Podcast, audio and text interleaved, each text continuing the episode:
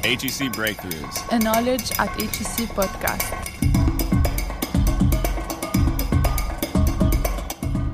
Hello and welcome to this edition of Breakthroughs. This is a regular Knowledge at HEC podcast on the research coming out of Europe's top business school. I'm the HEC chief editor, Daniel Brown. Today's Breakthroughs puts the spotlight on artificial intelligence and the work of a researcher who just arrived at HEC in 2022. So, my name is Carlos Serrano. I am an associate professor of economics and entrepreneurship. I study markets for patents and, and technology and the strategic value of patents for technology startups. Carlos Serrano is associate professor in HEC's Department of Economics and Decision Sciences. In the past few years, Carlos has teamed up with his HEC colleague Thomas Åstebro to explore the links between diversity and performance. But more recently, it's been artificial intelligence and its complex relationship with business which has taken much of the two researchers' investigative energies. And in the AI field, Carlos feels he's hit a gold mine at HEC. I am new at HEC. Okay, I have been here for a year and a half. There is so much that the school offers. It's so good to leverage all of that. My colleagues in marketing, they would tell you there might be new ways to tweak consumers to buy products. Finance colleagues like my co-author Thomas Åstebro, they might be interested because they might find ways to reduce the risks in markets because you can process data faster and, and more effectively. My colleagues in the economics department, they are particularly interested in labor markets. I think it's across the school. But let's be clear, we are at the beginning. Okay, we don't know how long it's going to take and what the effects are going to be. Markets are very powerful. People don't necessarily have to lose their jobs. Price wages can adjust so that people do not lose their jobs. Ah, AI. Here we go again. AI. AI. AI. AI. But it's not hardware that has white collar workers concerned. It's rapidly advancing software since artificial intelligence is doing a lot more than finishing emails. Yeah, but it can't do this.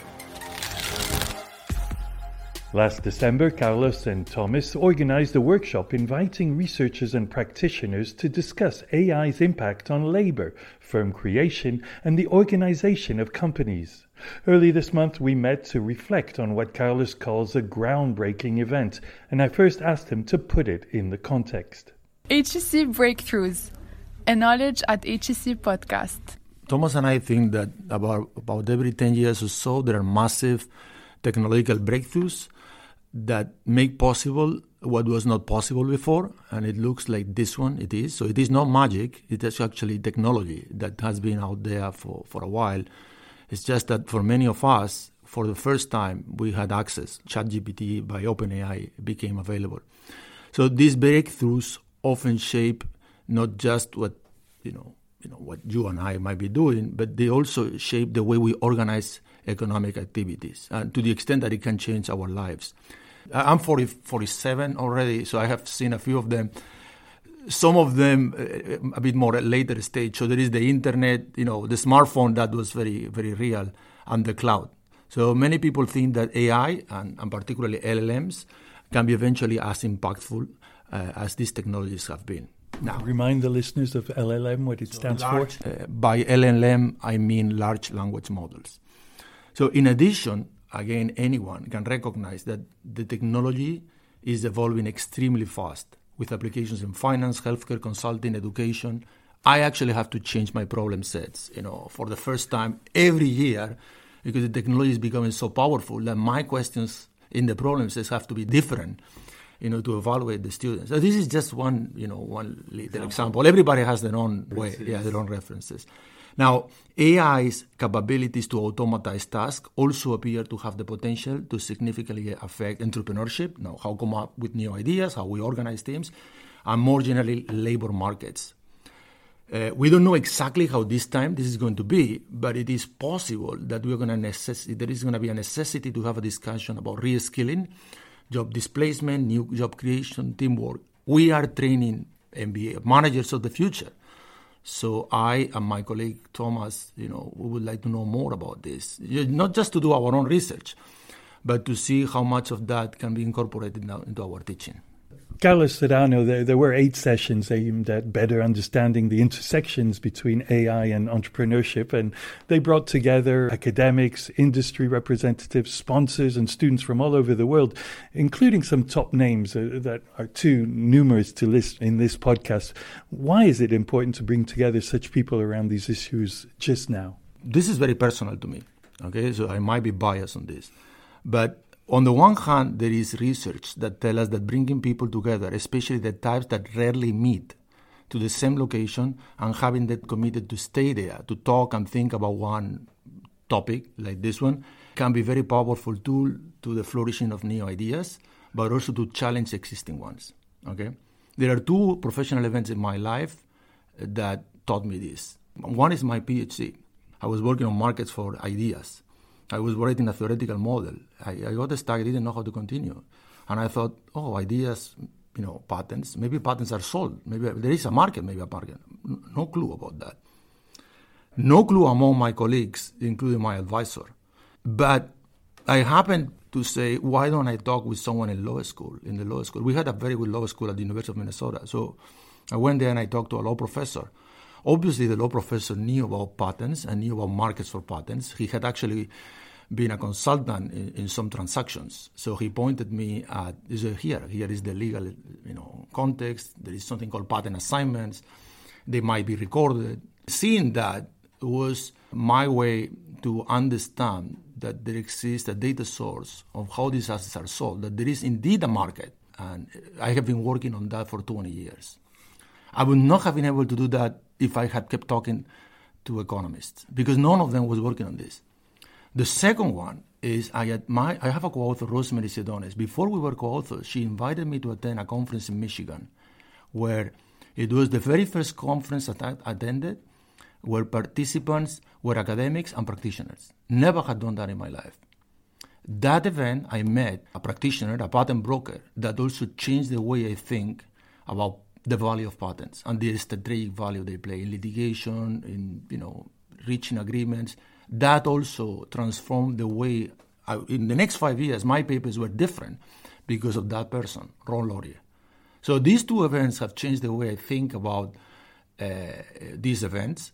So when I had the opportunity to do that one myself, uh, and when I talked to a few colleagues here, we thought that having a round table uh, and bringing people together would be a good idea. In their head now, companies are using AI as a tool to help innovate, and even in some cases, using it to potentially innovate on its own. And that's a real shift in the paradigm from what we've done in this nation for 200 plus years, where the patent statutes have said that an inventor is a person.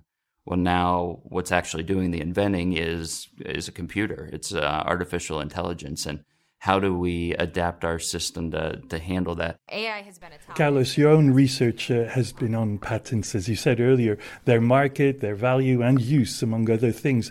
Uh, what studies have you been exploring on this juncture between AI and entrepreneurship?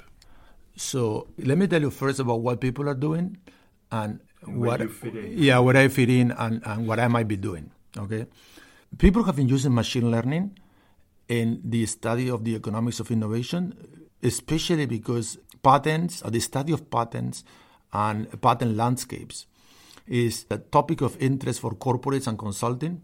And they have they basically are trying to search for prior art, analyze the patent landscape, predict technological trends. They have been doing this for a while. Researchers as well. So they have been using this tool to refine existing measures of uh, similarity between patent portfolios of companies Uh, for instance, these techniques can be useful to assess the synergistic value between acquirers and potential ta- targets in markets for, for, for technology. What I find really interesting is when the new technology opens up the possibility to investigate an area that, in the absence of such technology, would have been otherwise impossible or extremely hard to do it.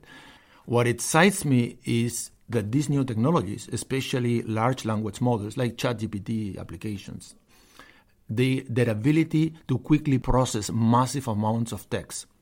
And this can be a game changer because, in the absence of that technology, it's very difficult to do it. For instance, the interaction between the inventors and patent examiners in determining the extent that an invention in a patent application is truly novel and obvious, and why. Now, when someone files for a patent to a patent office, there is a process, there is documentation that goes back and forth. There are meetings between the patent inventors and the examiners discussing the extent to which their innovations are novel. That is recorded, but that has not been, for the most part, being used because it's a lot of text, it's a lot of data. So, access to uh, artificial technology, you know, or this type of tools will allow us to actually dig down into that documentation. That has the potential for us, researchers, to understand what innovations are truly innovative from the point of view of the researcher. Uh, it also helps us to, under- to better understand the process to get a patent. But then there is also the potential for the patent office to improve their processing of patent applications, to make it faster. There is also evidence that there are some patent examiners that are extremely productive, and there are other ones that are much less. But if we could automatize part of the process with the ability of the top examiners, that would increase the efficiency of the patent office and also it, not only in speeding up patents, but also in reducing uh, patents that should not have been granted because that examiner did not have the right you know, knowledge. Okay, so that's, that's a possibility. And can you use this technology for other fields of research that you're involved in? Uh, for example, uh, the strategy and financing of entrepreneurial activities, including startups. So this is a topic that I'm thinking. It, it actually the idea comes up from the workshop. So here at HEC Paris, we run the CDL, and you have come to the CDL. The Creative Destruction Lab uh, that was founded by uh, Rotman School of Management and Ajay Agrawal. At Toronto, yeah. So this is an accelerator for startups, some of them in France, some of them elsewhere in Europe mainly. Okay, and they are in climate, AI, and, and even space. Okay. At the centerpiece of this program is that there is an unlimited supply of ideas, and if you if you have good ideas and know how to execute, what it is missing, we think, and AJ thinks, is uh, the knowledge that you know mentors have on how to execute. So we have the the individuals, the young people with the ideas, Okay, we, we also have the somewhat older people with the money, but we need the, the, the people with the ideas need help on how to execute. CDL helps that through the role of the mentor. So our program works because there are mentors, but we cannot truly scale up our program because we don't have enough good mentors. Now, I thought automatizing mentors would be difficult, but I was challenged by one of our participants in the roundtable. So Andrea Pignataro, pitching him the program, he told me, I think this can be automatized. We basically talked for 30 minutes about this, or plus. Now I believe that some of those parts can be automatized. I also think we have the right data to make that possible because we basically tape an, the interactions between mentors and founders, whether the ones in small groups and in large groups. And we also have a lot of data on what gets to be done, why, why, etc. You know, how quickly. So there is a possibility, and Tom and I are considering this, as well as HEC Paris, uh, considering evaluating the possibility to create an AI mentor. We don't want to replace the mentors. The issue here is to assess the extent to which this can be effective so that they can allocate their time in you know answers to questions that come again and again and again. Mm. But this is one part. But then there is the potential to apply this AI mentor to the ideas that we get, you know, the applications with on the hundreds, but we cannot support. Okay, and then you know the next step is for our students here at HEC. They can have access to a mentor, and then once these startups are sufficiently developed, then maybe we can take them in the CDL. So Tom and I are thinking about this from a research point of view, but also like with the practical implication of CDL. The motivation comes exactly from the workshop. Is this one of magic encounters uh, that you know I had in my life? So this is one of them. I think this is a story of the power of community, you know, bringing together the local ecosystems. Sonia Sennik is the executive director of the Creative Destruction Lab. And building infrastructure and a bridge across so many different geographies, industries, and sectors. CDL has really been able to build a global community of excellence, and every year we're getting more and more incredible ventures and mentors participating. So I feel like we, we've built a momentum, and that's thanks to our community of mentors, ventures, and alumni companies that continue to give back to the community as well. HEC Breakthroughs. A Knowledge at HEC podcast. These are topics that were hotly debated during this workshop, which explored a diversity of topics. Um, Carlos, this ranged from a study on generative AI and human crowdsourcing to exploring if it will be cost effective to automate human tasks with AI. There were also several explorations based on field research, and one combined human expertise and AI around radiology. You, you, mentioned that at the beginning. That was presented by one of the four co authors, uh, Nikhil Agarwal of MIT. What conclusions uh, did he present? So the findings suggest that the mere presence of AI assistants, so having access to the AI, well, you know, in his case, is through the radiology process, isn't enough to enhance outcomes. How AI is integrated and used matters significantly. This is a bit of a reality check here that he, he seems to be putting forward that it didn't uh, uniformly increase the quality of the human diagnosis, for example. Yeah, so some radiologists, he found, did not incorporate the AI insights into the decision making process, despite the potential benefits of doing so. This highlights, in my view, the need for training and systems that support radiologists in integrating the AI assistants more effectively, aligning the human expertise with the AI capabilities uh, to optimize, you know, the process in which they make decisions. Nikhil does say that radiologists could gain from AI assistance because it could rectify deviations uh, due to what he calls belief updating. Uh, by the way, what does that mean? So it means that the radiologists did not update their beliefs uh, in the theoretical optimal way that we would expect after receiving the AI generated predictions. So we, we have a theoretical way to think of how people change their decisions based on new information that it is provided to way, and they deviated from that. And, and the complexity of the information. It might be something not just new, but too complex for them. There must there might be some additional information that must be provided for them to actually behave according what we would expect. So Nikhil found that adding contextual information, such as the clinical history of the patient, because that was hidden in some of the AI, so you basically were given, you know, the AI prediction, but you were not told much about the patient. Under those conditions, we have the findings that we described. But when such contextual information is provided, it increases the diagnostic quality. So this suggests that human experts, again, can who can access to uh, and interpret the contextual information, not yet incorporated in the AI algorithm, you know, that can play a critical role in decision making.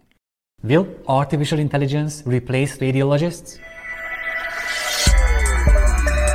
This is Bertalan Meskó, and you're watching the channel of the Medical Futurist. The rapid development of artificial narrow intelligence, mostly in understanding images, text, and videos, will have a significant impact on radiology. IBM launched an algorithm called Medical Sieve, qualified to assist in clinical decision making in radiology and cardiology. Some experts think that within years, many machine learning algorithms added to the radiologist toolkit will be in clinical testing in the US. However, there are so many more factors in making the diagnosis than just the MRI or CT scans. And the work of radiologists is definitely not only about medical imaging artificial intelligence could only help do their work even better, more efficient, and faster. Thus, I cannot stress more that AI will not replace radiologists. However, radiologists who use AI will replace those who don't. Nikhil also said that this is an iconic example in machine learning, uh, radiology. Um, so, how can such a study be generalized to disciplines beyond radiology? Typically, academics we don't like to generalize or extrapolate, you know, something done in one particular area to others. Let me give you just one example. So one concern I have is that radiologists might be particularly conservative because medical applications involves people lives. So making a mistake can mean someone not given the proper treatment, right? In other disciplines, such as education, the negative consequences of the wrong AI prediction will be lower, and as a result, the users of the technology are less likely to doubt its benefits, and consequently, the AI assistance alone can be enough to enhance outcomes. The actual findings that we will get in other fields could be different, and it might depend on, on, on how much the, the user care about the negative consequences of their choices. Is ChatGPT a jobs killer? Well, who better to ask than ChatGPT itself? The AI told me, quote, it can potentially replace jobs that involve generating written content, such as writing news articles, product descriptions, or social media posts. If, however, you prefer a human answer to that question, here's one of the smartest humans we know, MIT professor and author Sinan Aral, who told us it's one of the greatest upheavals in the labor market we've seen in a long time, adding this. It will displace jobs. It will create what's known to economists as skill bias technical change technical change that favors some skills and complements some skills and substitutes for or competes with other skills. And every time in human history that we have experienced something like this, we've had to reskill and change our focus on what humans did and what machines did in order to create complementarities and increase uh, welfare across the board. There was another fascinating study uh, presented by Pamela Mishkin uh, at the workshop. Uh, she co wrote uh, an article on the potential impact of these uh, large language models, the LLMs you mentioned, um, like GPT, on the American labor market. And she concludes that around 15% of all worker tasks in the United States could be done much faster at the same level of quality by using such uh, GPTs. And th- this figure shoots up to around 50% of all tasks if you include software that, that's built on top of the LLMs. How do you analyze the impact of such uh, research, Carlos? Being cautious okay, because uh, what Pamela, who, who works in OpenAI and, and co authors, show us is somehow an upper bound on what tasks could be affected. That doesn't mean that the humans currently employed doing those tasks will be replaced. That also depends on the cost of adoption, how effective the AI might be, and we have discussed uh, just discussed an article which not necessarily is easy to be implemented. It will take a while to really figure it out. So we should think of this as an upper bound on how existing tasks might or might not be affected. But then the technology will likely bring the opportunity, you know, to, to do the new jobs, new tasks. While we, some tasks might be affected to the extent that humans might stop doing them, there will be others that humans will take over. Uh, it's, it's a very nice study. It's a first step towards understanding the labor implications, but it's the beginning. Yeah, and, and for me, it has echoes of the other revolutions we talked about earlier the discovery of electricity, steam engine, and so on. There was also this panic about job loss, and we saw that uh, it was not well founded. Pamela uh, concludes that LLMs could have considerable economic, social, and policy implications in the United States. What, what about the other continents and countries? Um, what universal implications are there that can't be exported uh, in Europe, Asia, or, or beyond, or can be? Putting aside whether these consequences might be positive or negative, there is a big difference between now and, for example, the internet. You know, when I was 19, 18, the internet was over. To access the internet, you needed a computer it was expensive. To access the internet, you needed a very good internet connection. Otherwise, it would be so slow. And you also needed hardware, you know, modems, etc., etc. So it, it wasn't accessible for many people, even in Western countries, uh, much less in developing countries. This time, this is different, for good or bad, because uh, we have the internet connections, whether they are like through cell phones or at home, we have the computers. And uh, in terms of language, you know, you don't need actually to know computer science or anything like that. You can interact with the LLM to find out about how to improve your letters. You, you don't need to know English alone. You can actually interact with the LLM with your own, you know, French, Spanish, even small languages. This is a very different. So the benefits of it will not necessarily stay just in the United States. This is one of these first times that the field has been leveled. So everyone is having access to this. You know, whether you are at HEC in the office or you are you know, in Kenya or in Uganda. In rural settings uh, exactly. worldwide where traditionally access to technology is more challenging. So these are just two examples, these two papers of the research presented in what you've called and, and you've um, justified as groundbreaking workshop. We see so many conferences and debates, Carlos, around AI these days. For you, what, what makes it stand out? I mean, there is a lot of them going on. Something distinctive about our workshop, I would say, is that from the beginning, it, it wasn't targeted just people who had been working on AI. So we wanted to have both a connection between the people who had been working for a while and the ones that wanted to know about it, whether they are academics or non academics. And second, the idea to have in the same room not just academics, but also industry experts. And to be clear, I moved to HEC 18 months ago. I don't know if I, I mean, I might have done this before in other places, but it would have been really difficult because academics, we often don't have the connections. But here at HEC, actually, if I don't have the connections, my colleagues have the connections. So it's a lot easier. So it, it, has been a blessing. Yeah, these industry experts ranged from Sunny Kian Chen, who works at the United Robotics Group. Uh, there was Lubna Karoui, president of AI Exponential Thinker, and finally Andrea Pignataro, who founded ION. What did you get out of this exchange? How important was it, this roundtable, confronting their realities with those of academics like you? The motivation to have them was because initially I told you I wanted to have people with different views. What I found also is that the industry experts were generally thinking ahead of academics. Okay, so one could argue that the world of academics, and this is my view, especially empirical researchers, is biased towards questions that can be answered with available data. You know, whether we like it or not, I think ahead of the questions, I think five years ahead. But for good or for bad, the empirical papers that we see today in an area that is working very expanding very fast is because someone is allowing you to have access to that data. So this leads to studies where the subjects are radiologists, recently graduated MBA working in top consulting firms, etc. Those are short-term questions that we need to understand, of course, before we move to the long-term questions.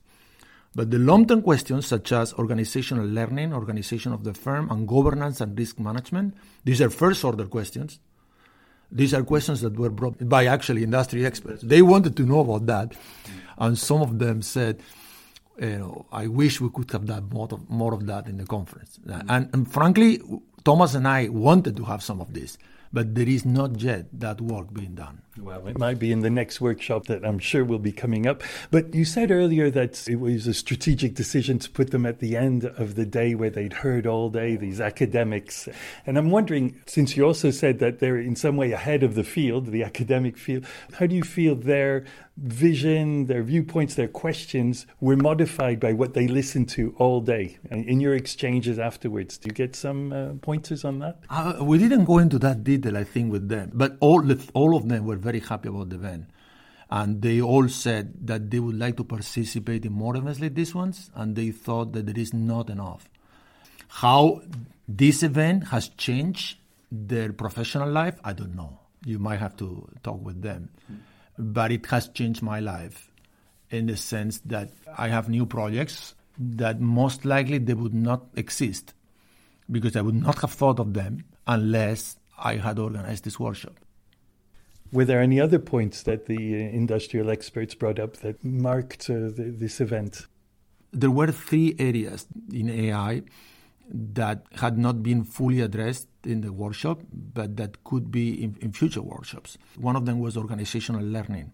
So how the gradual digitalization and optional you know, use of AI will increase transparency within the firm. The second area that was brought up by the industry experts was, you know, how the algorithms or the AI and human humans cooperate. Uh, they thought that this is very relevant and they thought that this is going to have implications on how firms organize themselves. Another issue that came up it was about governance and risk management. So it was said that risk gets transformed but it doesn't go away when you use uh, artificial intelligence or automatized processes. If everything is done by machines, then you need to have risk management for machines. So we, we do have now a lot of risk management for humans, a lot less for machines. Mm. But as we transition into an environment where machines will do a lot more of what we do, we have to rethink on how to manage that risk so the risk doesn't disappear. So the governance of the risk framework is an interesting area of study that was brought up by the participants. Because they said we need more help or more advice or more knowledge in that field. Finally, Carlos, uh, where from here? I imagine there are plans, you, you mentioned it quickly, uh, to renew this event and perhaps put it on paper, publications? Oh, so in regards to the workshop, we have received very positive feedback from, from participants.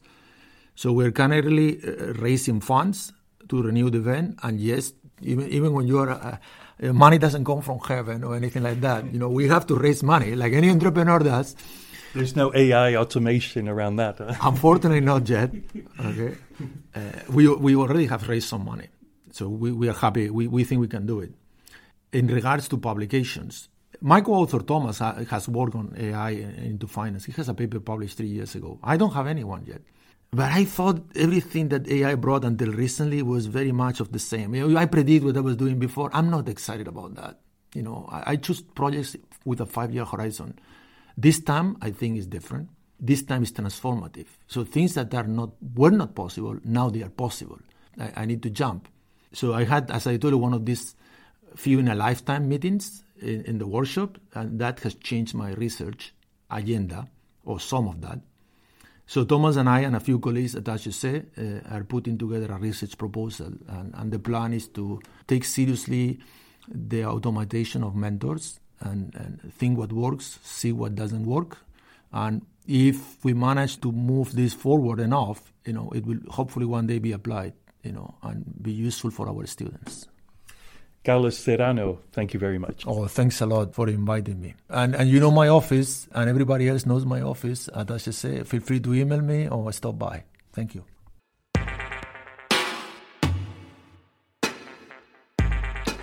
Carlos Serrano, Associate Professor in HEC's Department of Economics and Decision Sciences. Within economics, Carlos explores the funding behind innovation and particularly how that relates to venture capital and lending. You can find out more by checking his HEC webpage. Well, that wraps up this month's breakthroughs. Tune in again next month for more insights into what the school's academics are researching. But until then, why not look up some of our other podcasts on the Knowledge at HEC pages? And please send in your comments and questions to me at brownd at hec.fr. That's brownd at hec.fr. Goodbye, and thanks for listening.